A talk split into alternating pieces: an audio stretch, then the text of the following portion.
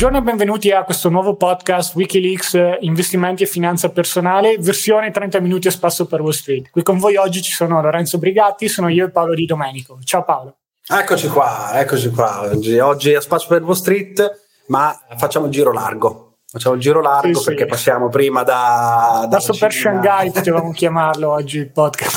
Eh, sì, sì, sì, sì sono successe tante cose interessanti questa settimana a livello geopolitico, c'è un nuovo primo ministro inglese, però non ha ancora fatto niente, quindi non ne parleremo granché. Qualche aggiornamento della settimana precedente con Elon Musk che vuole licenziare un sacco di gente che lavora in Twitter, boh, l'ennesima del suo buttato, forse ci sarà qualcosa. Una trimestrale di Netflix positiva. Uh, l'avevo detto l'ultimo podcast che no, non c'erano più dei programmi schifosi forse qualcosa sarebbe cambiato se, se, qualcuno, non un consiglio di investimento, si è comprato Netflix prima della trimestrale. Sì, dovrebbe essere portato a casa anche un guadagno, ma di nuovo no, non avevo consigliato di comprarlo ovviamente. Avevo solo detto, oh, finalmente dopo mesi di, di, schifo hanno messo qualche programma un po' più sì, eh, decente eh. da guardare. ma chi la farà da padrona nel podcast di oggi è la Cina. Sta succedendo veramente un bel casino diciamo la, la, cosa più visibile che è successa ed è successa ieri è stato che l'indice più rappresentativo delle azioni cinesi, che è anche collocato a Hong Kong, qui non vogliamo entrare troppo nel geopolitico, però l'indice Hang Seng, per chi si ascolta i telegiornali alle 7-8 di mattina, è uno di quelli che, che passa insieme al Nikkei giapponese mm. di solito. È un indice di Hong Kong che però ha al suo interno molte aziende cinesi quotate e questo indice ha perso in un solo giorno uno sproposito, no? non ricordo esattamente, forse il 6% l'Anseng. No? Io mi sono visto solo le holding cinesi, quelle un po' più famose, che ne so, Alibaba piuttosto che Tencent, Baidu. Baidu, sì, sì, sì. Meno 12, meno 15, sono volate mazzate. Sì, e arrivavano già da dei meno, dai, dei meno 50, meno 60, eh, quindi mazzate su esatto, mazzate. Tra l'altro, sì, le altre cose, sì, sì. Sì, sto controllando adesso, meno 6,5 ha fatto l'Anseng, in un giorno solo, boom, così. E uno può chiedersi, beh, ma cosa è successo? La Cina non doveva essere il futuro? In tanti, un anno e mezzo, due anni fa, parlavano della Cina come di questo nuovo, tra virgolette, gigante, nuovo e relativo, visto che la Cina a certi punti di vista è stata sempre una potenza storicamente, si è presa qualche secolo di pausa qui e là da, dal 1700 in poi, ma non è che è stato un nano che poi è diventato un gigante. Comunque, la Cina era, sembrava che si stesse affermando a livello globale e gli Stati Uniti che stessero arretrando e diventando un po' un'economia, diciamo così, da vecchi dominatori del mondo. C'era gente anche come Daglio che sosteneva questa opinione. E invece adesso sembra che almeno a livello di mercati dei capitali le cose non siano più così chiare. Anzi, e i motivi principali sono due di tutto quello che è successo in Cina a livello di mercati finanziari, meglio, un motivo economico e un motivo politico. Da quale partiamo Paolo? Qual è che, che secondo te è il, l'indiziato principale di tutto il patatrà che sta succedendo? È politico, può darsi che in questo momento pesi di più.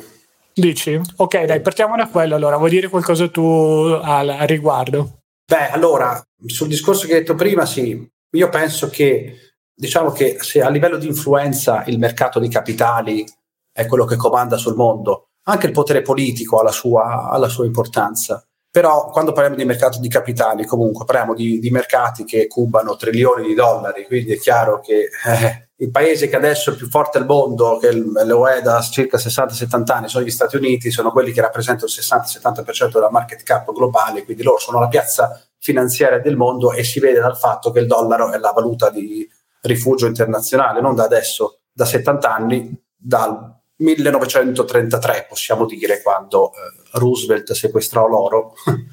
diciamo, loro si sono avvantaggiati di quel fatto, che scappavano, dal, dal, ci fu il crollo dei, dei, del debito dei mercati emergenti, debito dei mercati europei, tutti spostarono oro in America e da lì poi l'America divenne il posto dove c'era più oro in assoluto, 60-70% delle riserve globali e il dollaro divenne la valuta di rifugio globale. Questo per chi non conoscesse un attimo la storia e lo è ancora oggi, altrimenti sarebbe salito lo yuan, sarebbe salito lo, lo franco, il franco svizzero, lo yen, invece oggi loro hanno ancora questa, questa eh, predominanza a livello globale che non si sa, che non si sa quanto durerà.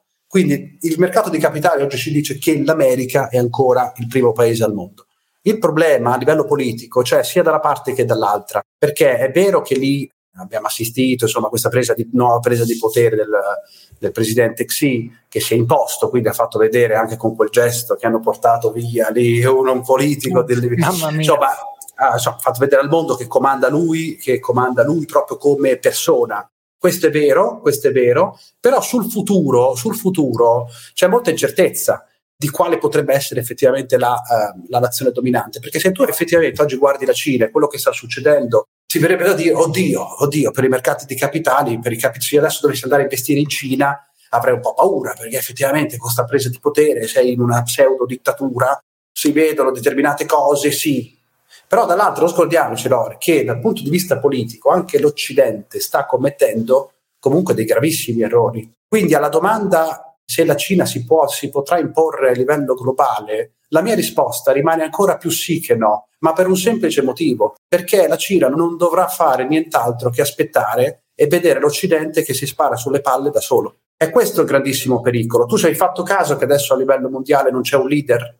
Se ti dovessi chiedere, c'è un leader oggi a livello mondiale, cioè anche, lascia stare l'Asia o l'Oriente, che è un blocco, blocco contrapposto a noi, ma in Occidente oggi c'è un leader che veramente può farci uscire da questa situazione? La risposta te la do io, è no. Oggi no. I primi ministri che cadono dopo 20 giorni di governo, tensioni sociali, non si capisce dove sta andando l'economia, anche questa cosa della guerra, non si sa bene dove si voglia arrivare, chiaramente ci sono, ognuno vuole portare l'acqua eh, nel proprio mulino, non ci sono pacificatori. Quindi io non credo che la Cina si, si andrà a imporre perché sarà la più forte, ma perché c'è un avversario, in questo caso siamo noi, che ci stiamo autosabotando. Io ho questa sensazione in questo momento, non so. Quello è possibile. Riportando magari un po' il discorso sul lato investimenti, sì. una delle cose che si diceva spesso parlando di investire in Cina era il famoso rischio Cina, che è un po' il rischio sì. politico che da certi punti di vista si è manifestato in questi giorni con il fatto che non essendo la Cina una forma di democrazia, da certi punti di vista ci possono essere minori garanzie a livello di investitori. In che senso? Mm. Quando c'è un partito politico molto forte, la capacità di questo partito politico può estendersi anche all'economia.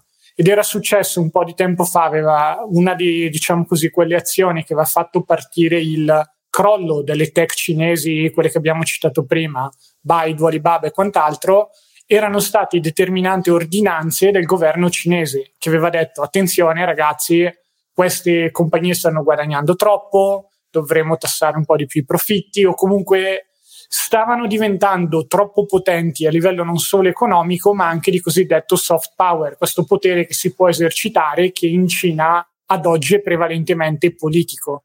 Quindi per evitare che delle entità diventassero troppo potenti, come invece sta succedendo nel bene o nel male in Occidente con multinazionali che possono essere anche più forti di governi a certi punti di vista. In Cina si vuole evitare questa situazione e può essere una scelta più o meno legittima da un lato etico, politico, lì si può discutere, però lato del portafoglio, quello che si ha nei propri portafogli, molto semplicemente vuol dire che certe azioni cinesi potrebbero avere un cap relativo agli utili, potrebbero essere eh, diciamo così, scendere da un momento all'altro per ragioni non relative al business. Forse la discesa che si è vista in questi giorni è più una paura, quindi uno di quei classici casi dove, boh, prima vendo, poi ci penso, non è detto che ci sia una profonda analisi dietro su quanto effettivamente possa cambiare. Però il messaggio che si manda è se tu sei un investitore, soprattutto occidentale, chiamiamolo così, o perlomeno un investitore che non ha accesso all'Hang Seng, il mercato di Hong Kong, che tra l'altro è molto particolare perché si possono comprare solo lotti di azioni, lotti minimi, quindi in ottica solita diversificazione per un piccolo investitore non può dire ok adesso vado a mettere 30-40 mila euro sull'Hang Seng divisi in 5-6 azioni. È molto mm. poco pratico, anche tante piattaforme anche di quelle più avanzate non rendono così facile per un piccolo investitore l'acquisto di azioni cinesi su Hong Kong, oppure se si acquistano su altri mercati c'è sempre un po' il classico problema del fatto che sono vie, sono delle sorte di scatole, chiamiamole così, non sono l'effettiva azione, società multinazionale, chiamiamolo un po' come volete. Quella che comprate, se voi comprate azioni, che ne so, di Apple, vi comprate un pezzettino di Apple, quello è, avete diritti sugli utili, i diritti di andare a votare, anche se quello non è relativo a tutte le azioni, ma grosso modo questi sono i diritti che avete. Quando vi comprate un'azione cinese quotata sul mercato, che ne so, americano, si comprano in realtà partecipazioni in una società terza, che è tipo quotata boh, alle Cayman piuttosto che in altri esatto. paesi sì, sì. Virgin Island o quant'altro, che ha però la possibilità di riclamare i profitti dalla società madre che ha sede in Cina. Una delle ragioni per cui i multipli di queste varie aziende tech cinesi erano sempre state più basse rispetto a quelle americane era nel fatto che da un momento all'altro il governo cinese avrebbe potuto dire no, questa struttura è illegale e a quel punto lì quelle azioni effettivamente erano carta straccia. Quindi da questo punto di vista c'è tanta paura sul fatto che il governo cinese che ha confermato il, il suo leader in carica continui un po' con questa politica dove viene data più importanza ad altri fattori che è quello economico. Un altro classico esempio è come sta venendo gestito dopo ormai due anni il Covid lì. Sta venendo gestito esattamente come il primo giorno, con eh, lockdown, città ferme, continue interruzioni a livello di supply chain o quant'altro. La Cina è un paese molto manifatturiero, quindi da questo punto di vista la priorità del partito in carica in questo momento in Cina è quella di esercitare più controllo, chiamiamola così, a livello sociale che di seguire l'economia nel modo migliore possibile. E l'economia forse cinese avrebbe bisogno di essere un po' più seguita, perché questo ci porta alla seconda parte dell'argomento. L'economia cinese sta crescendo, ma comunque meno rispetto alle attese. Premesso che da un certo punto di vista un certo tipo di numeri sulla Cina, di nuovo le male lingue possono avere qualche dubbio, dire che no, non sono trasparenti a sufficienza, ma è un fatto che anche le fonti di informazione più neutrali e autorevoli hanno riconosciuto la crescita della Cina come qualcosa che è avvenuto, non come qualche fabbricazione del Partito Comunista Cinese.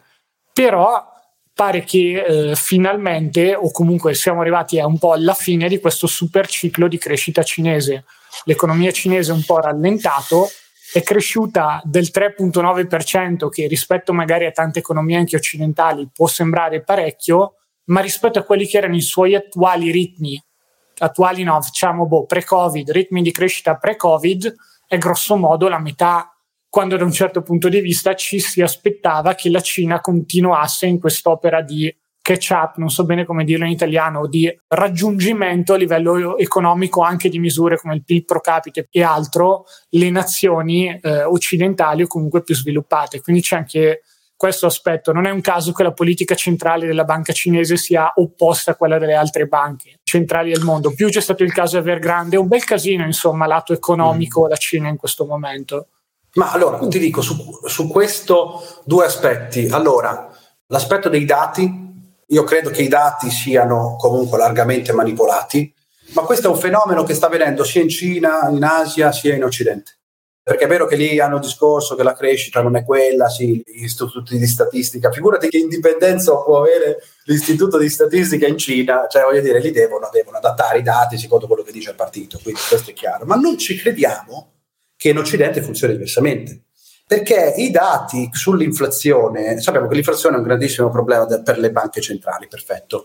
Io penso che ho sospetto, ma non è che devo avere il sospetto, io mi sono tenuto traccia di alcuni, di alcuni prezzi quando vai a fare la spesa, di alcuni prezzi di questo tipo, per capire largo circa quanto potrebbe essere l'inflazione reale.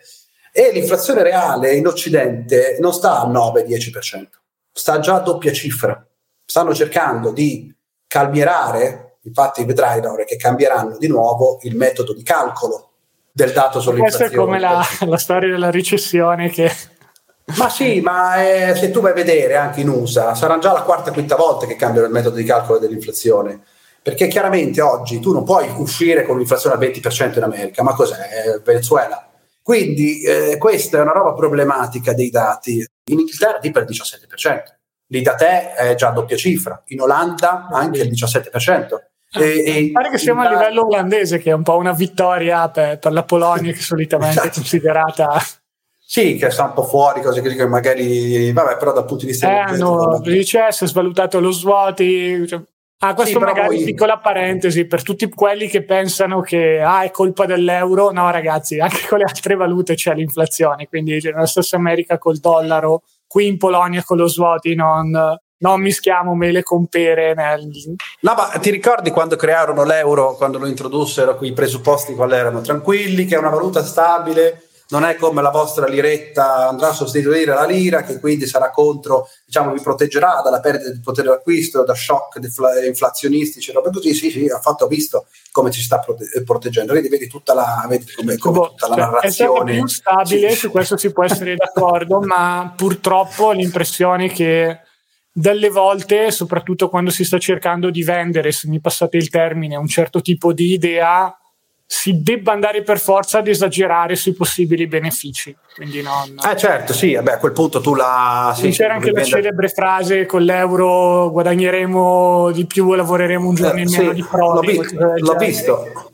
Quella clamorosamente sbugiardata dalla storia, quindi cioè, non, non ha senso trattare sempre il pubblico come una massa di coglioni perché altrimenti non si rifiutano di prendere qualche decisione più o meno difficile io ammetto di non avere le competenze di valutare se l'entrata in vigore dell'euro abbia fatto più male che bene all'Italia. Ci sono state comunque de- delle crisi, delle situazioni da cui poi l'Italia non si è ripresa. Forse è stata anche un po' colpa dell'euro, forse no, non lo so, e mi interessa anche il giusto. Però il volerla vendere come, cioè, alla fine una valuta non si può vendere come una sorta di, di roba che ha superpoteri e ti cucina, ti prepara anche da mangiare, ti fa il caffè. Cioè, ha dei lati positivi come dei lati negativi, quindi bisogna sì. saperlo un po' gestire. Eh, sì, sì, sì, lì l'errore originale fu unire paesi con economie diverse. Politiche eh, fiscali diverse. Politiche fiscali diverse, non hanno neanche unito il debito. Allora, scusa, unisci il debito, fai la valuta unica e allora aggrega anche il debito. Non esiste più il debito del singolo Stato, esistono gli Eurobond. Con un'idea di Eurobond, unendo il debito, potevi far sì che con un debito comune, come hanno gli Stati Uniti, gli Stati Uniti hanno un debito comune per tutta la nazione. Poi loro sono divisi in piccoli stati, hanno tutti i debiti nel loro conteo, roba così. Sì, però c'è un debito quando compri il T-Note, il T-Note rappresenta il debito degli Stati Uniti. Qui se tu devi, c'è un debito che rappresenta il debito dell'Europa, no, è tutto diviso. Eh, è la poi, differenza tra federazione e confederazione. Quindi se tu vuoi fare un'unione, devi fare l'unione valutaria e l'unione del debito anche, altrimenti sulla comunità internazionale come cacchio ti presenti? Non ti presenti. Quindi appunto, ritornando sul discorso cinese, che, che mi sono perso, ecco, eh, sui dati sì, effettivamente c'è una manipolazione di questi dati, perché se dovessero tirare fuori i dati reali sull'inflazione, altro che 8, 9, 10% sarebbe già, già a doppia cifra. Questo chiaramente non, non, lo, devi, lo, devi, in qualche modo mascherare, quindi cambi eh, il metodo dei calcoli dell'inflazione per cercare di tenere a base, altrimenti pensa ai tassi dove andrebbero.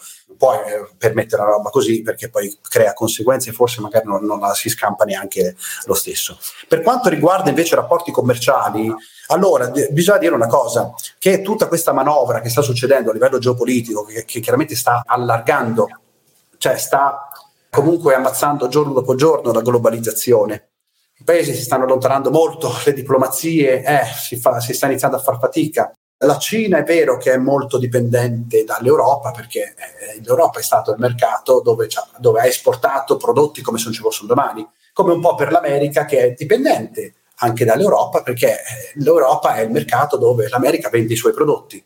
Quindi l'Europa è comunque ha il suo ruolo centrale, ma la Cina non a caso sta facendo, ah, vedi, è ritornato quel discorso dei BRICS, è ritornato il discorso che vorrebbero farsi il loro sistema monetario, quindi vorrebbero svincolarsi dal dollaro, stanno aumentando gli scambi con la Russia, stanno aumentando gli scambi con l'India, e non è che prima Cina e India andavano molto d'accordo, stanno aumentando gli scambi tra Cina e Brasile.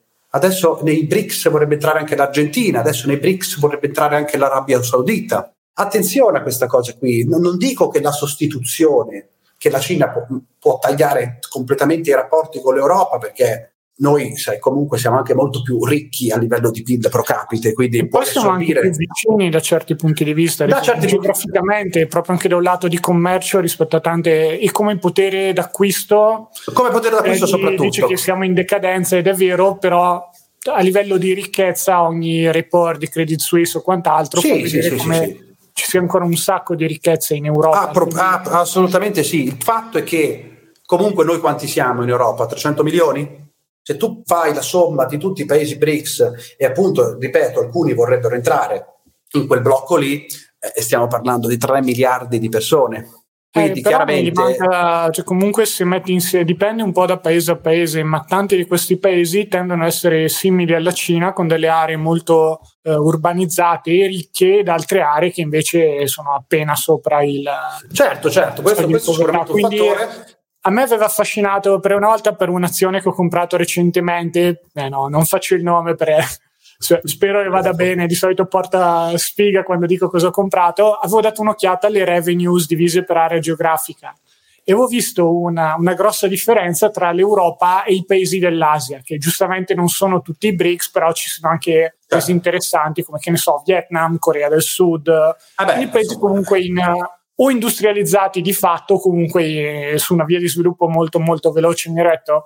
Ma com'è possibile? Allora vuol dire che questo prodotto che io pensavo fosse lo standard mondiale non è usato anche lì.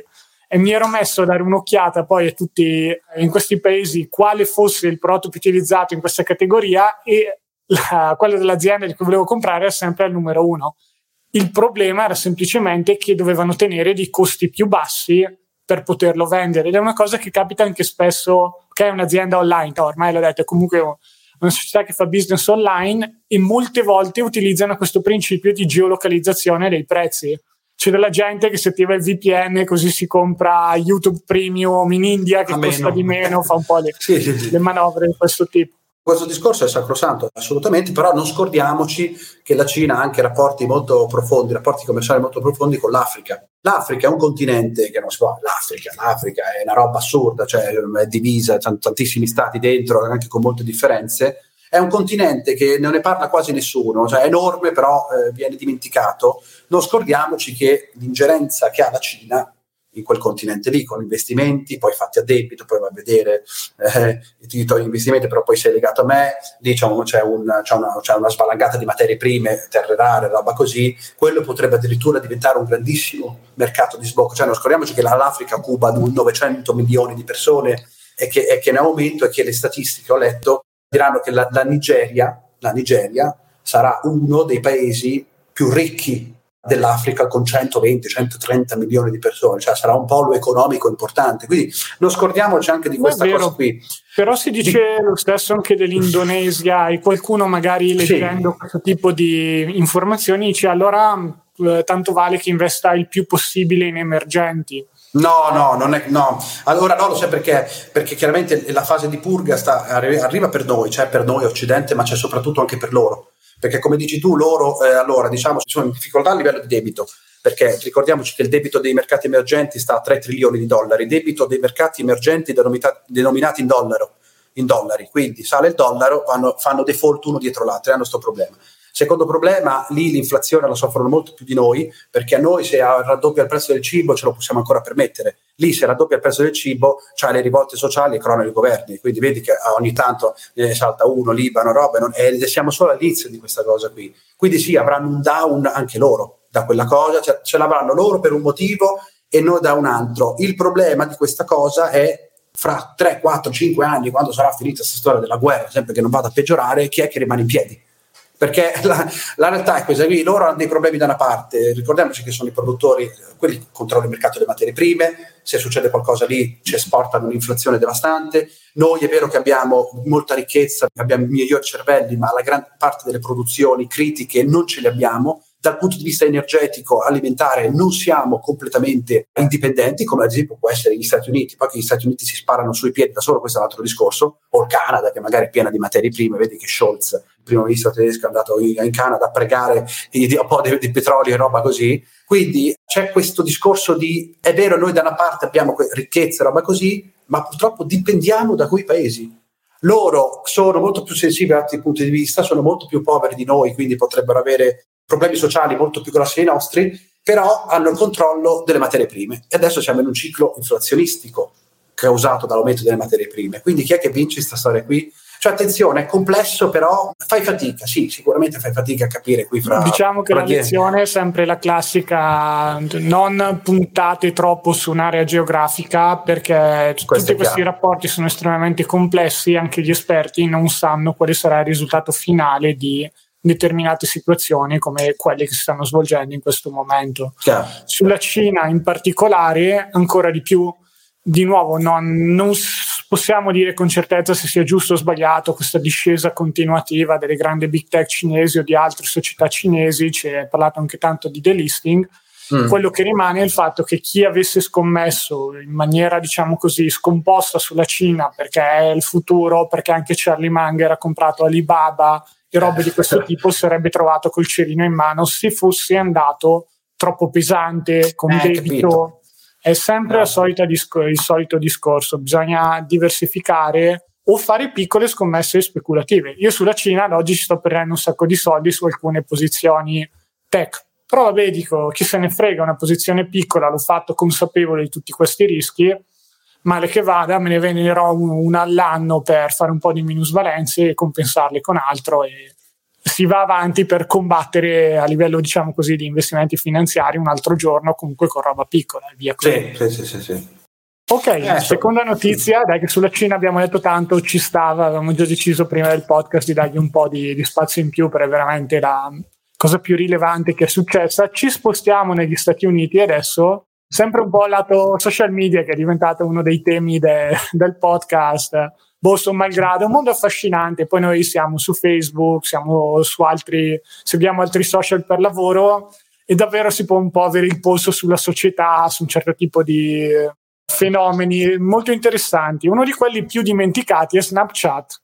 Ah, sì. Doveva essere il nuovo Facebook anni fa, poi era stata fatta un'offerta, mi pare, da parte di Facebook. Zuckerberg voleva comprarselo. Il fondatore di Snapchat gli ha detto no, ci quotiamo e dopo veniamo a farvi il culo e invece poi diciamo che oddio anche se Facebook non sta benissimo Snapchat se la passa molto peggio è uscita la trimestrale una delle prime in questo periodo ne usciranno tante anche di aziende tech americane quindi vi aggiorneremo nelle prossime settimane ma il segnale che è arrivato è stato abbastanza negativo mm. C'è stato un aumento del fatturato, sia il fatturato che degli utenti attivi però è comunque un qualcosa che ha un po' deluso le aspettative degli analisti, perché si aspettavano un qualcosa di più, avevano già rivisto a ribasso queste aspettative, un aumento del 6% del fatturato quando c'è un'inflazione che viaggia sull'8 al 9 vuol dire che di mm. fatto ci può essere anche una, una perdita in termini reali di, di, fatturato, se possiamo dire così, poi non, non è esatto. E comunque è uno di quei business che ancora si porta a casa dalle perdite Mm. Ora, su Snapchat io non sono un grande esperto, non la utilizzo. Ho letto che la utilizzano molti teenager o comunque gente nella fascia, boh, fine 20-21 anni, e lo utilizzano un po' come servizio di messaggistica, il che forse spiega come mai è così difficile per Snapchat monetizzare, un po' come WhatsApp. È stato comprato da Facebook, non è chiarissimo come stia monetizzando, cioè o non monetizza affatto o in qualche modo passa sotto banco un certo mm. tipo di dati a, a Facebook per poi far uscire sui prodotti Facebook come Facebook appunto o Instagram le pubblicità più mirate, boh, non so se possano farlo, però se non fa neanche quello, WhatsApp è praticamente una roba che non è ancora stata monetizzata da Facebook, no, una mezza palla al piede a questi punti di vista.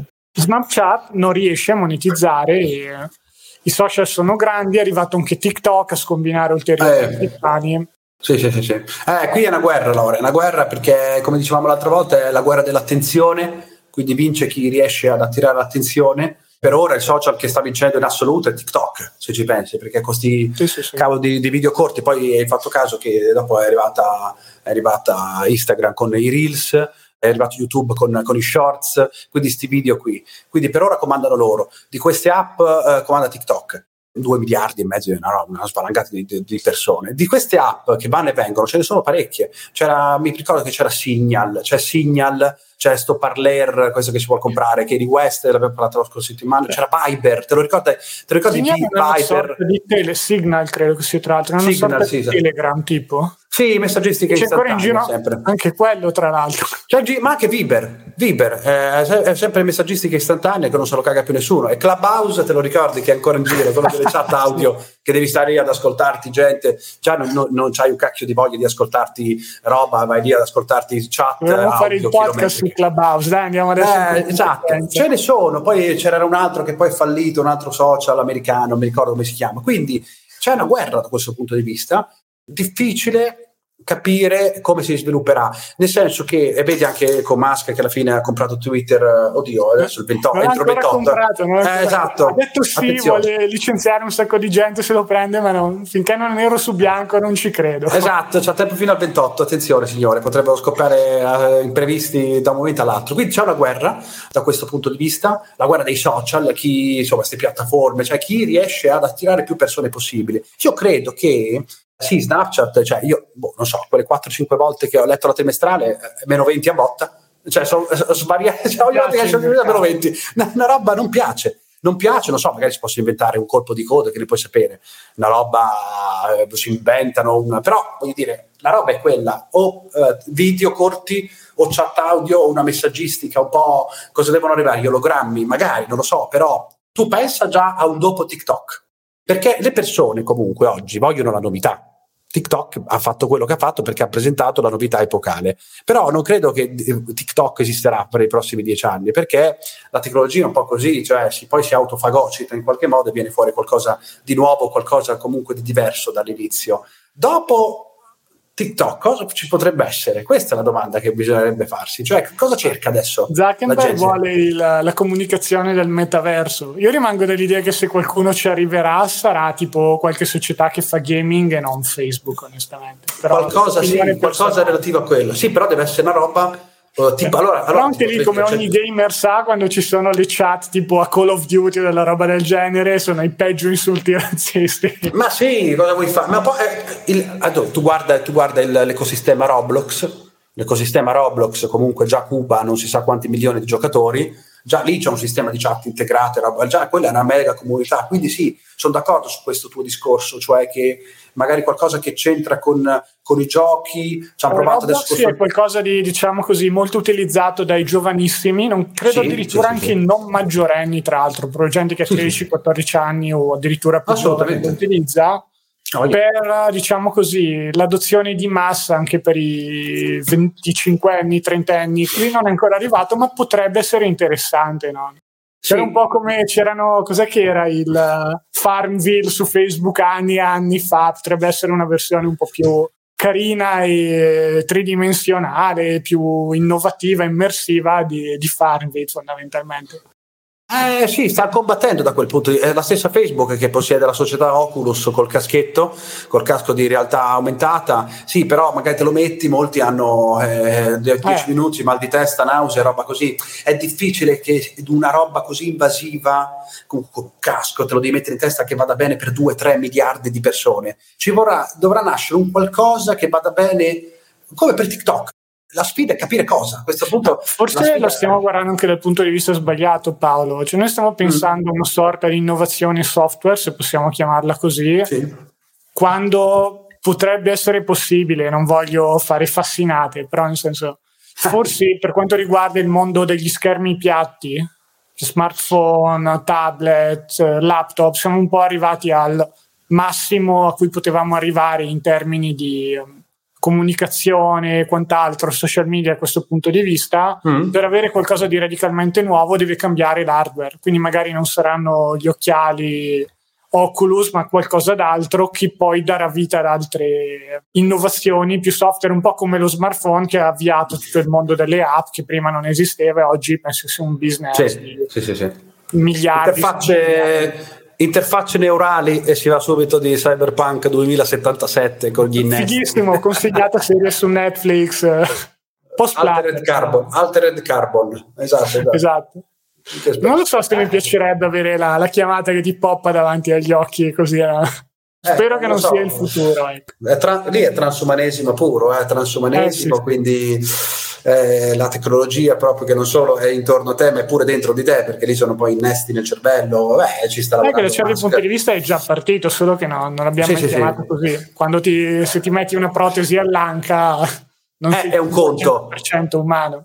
Lì è un conto, però un qualcosa che si vada a innestare nel cervello per aumentare le tue mm. capacità cognitive, quindi quello che sta facendo Neuralink, l'ipotesi è quella lì, non lo so, è qualcosa che sì, aumenti estremamente la, la capacità non solo di calcolo, ma di, come si può dire, che aumenti la, la, la, capacità neurale dell'essere umano, sai, c'è tutto questo discorso di intelligenza sì, artificiale, sì. che il progresso corre più di quanto l'uomo può raggiungere, e quindi però sì, poi lì sfocia in qualcosa di etico, religioso, eh, insomma è particolare, è un bel casino anche lì, eh, quindi boh, non so, fra 10-15 anni come, come esatto. in giro. La mia filosofia lì ci penserò quando sarà il momento.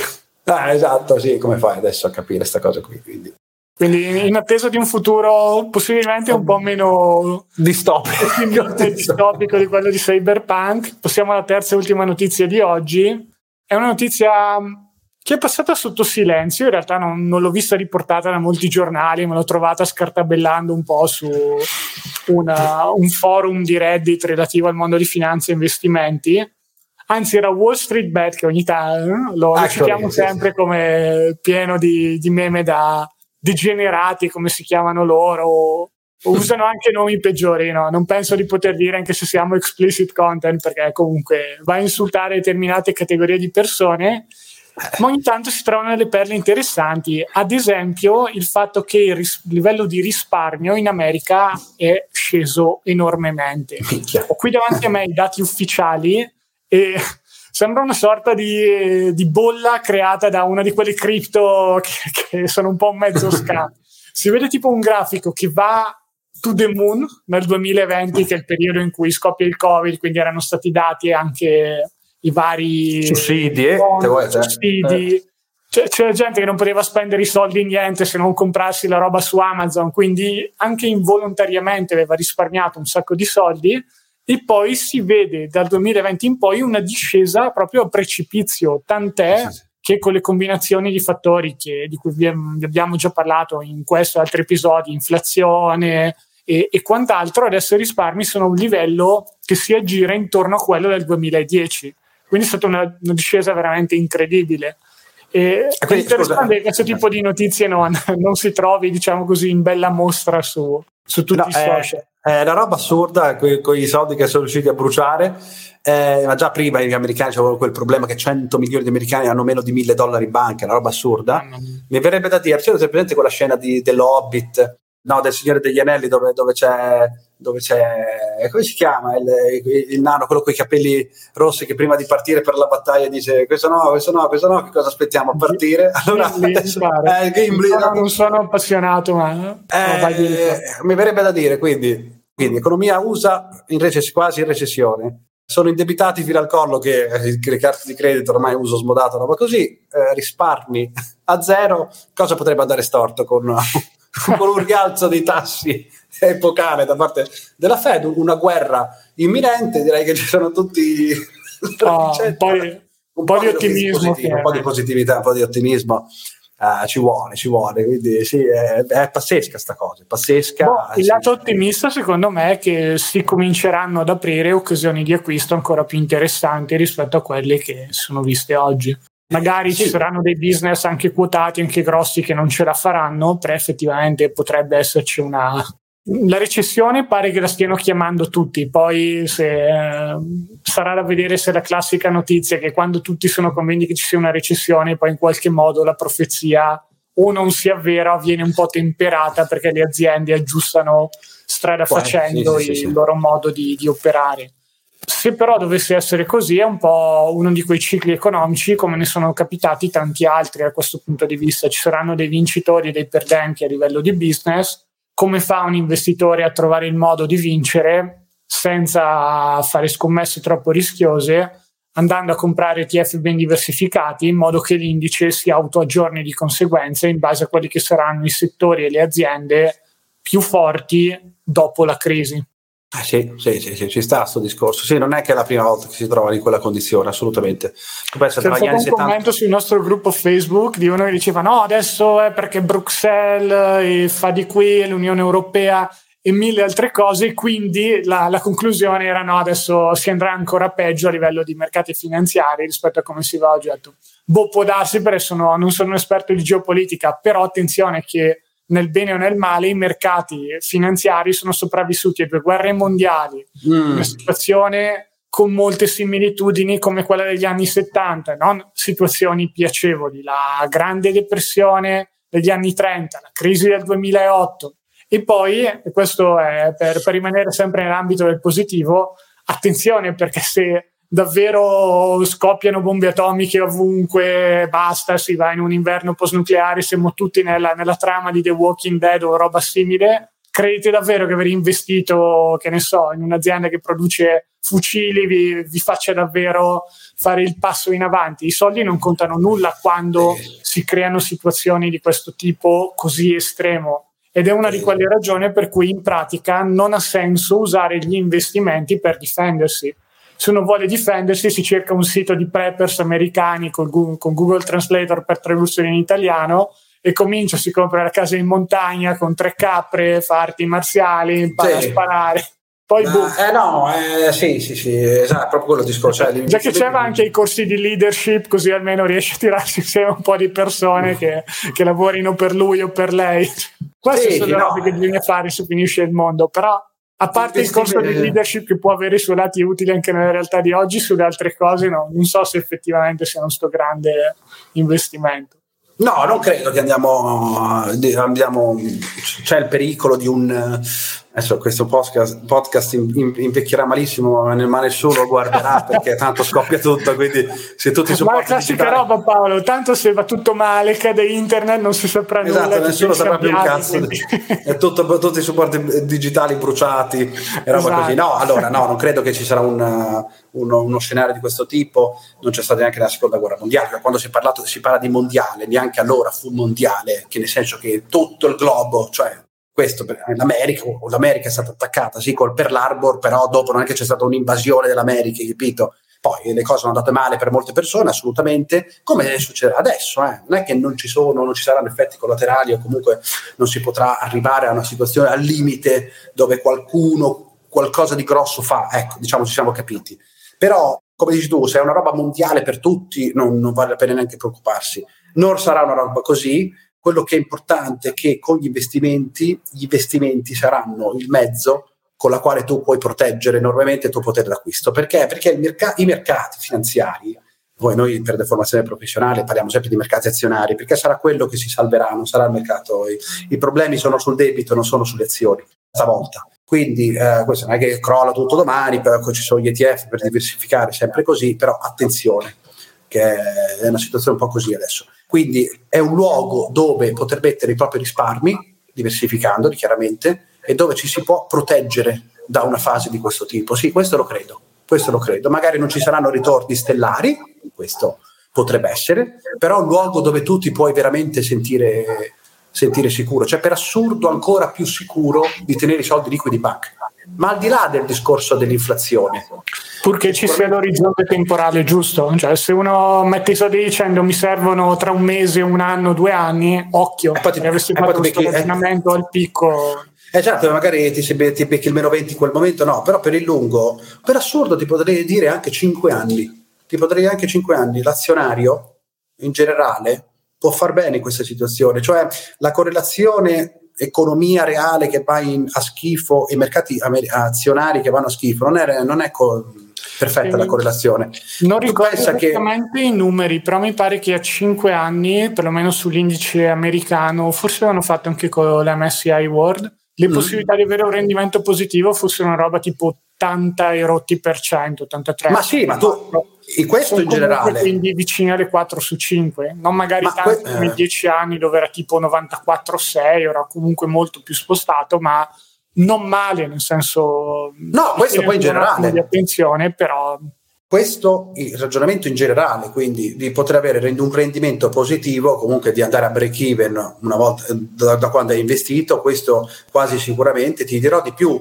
Se inizi adesso, adesso c'è il bear market, quindi se tu hai la fortuna di iniziare adesso, per tu dici ah, adesso però tutto, non bisogna investire, ma cosa non bisogna investire? Cioè il momento più, più, più epico per investire, più, più, importante è questo qui, proprio mentre scende tutto, perché? Perché poi quando tu compri questi prezzi, là, il, al break even ci vai prima, che se avessi iniziato quando era tutto sui massimi storici. Poi anche se inizi sui massimi storici, si allunghi il periodo a 5, 10, 15 anni, 90% va in guadagno. Ma se hai la fortuna che oggi hai due risparmi, capisci che quello è un tramite per proteggere la tua, la tua, il tuo patrimonio e inizi oggi, cavolo, stai iniziando con meno 20 di SP, qual è il momento migliore? Proprio adesso, è adesso, è il momento perfetto. E invece c'è questa cosa qui del no, eh, adesso no perché va tutto male e quindi se fa meno 50, se fa meno 50 è ancora meglio eh, però capisco che non è così sì, esatto se magari qualcuno è vicino alla pensione è troppo investito chiaro, chiaro. azioni no, no, non va bene se però invece come diceva giustamente Paolo qualcuno sta cominciando davanti ai 6, 20, 25 anni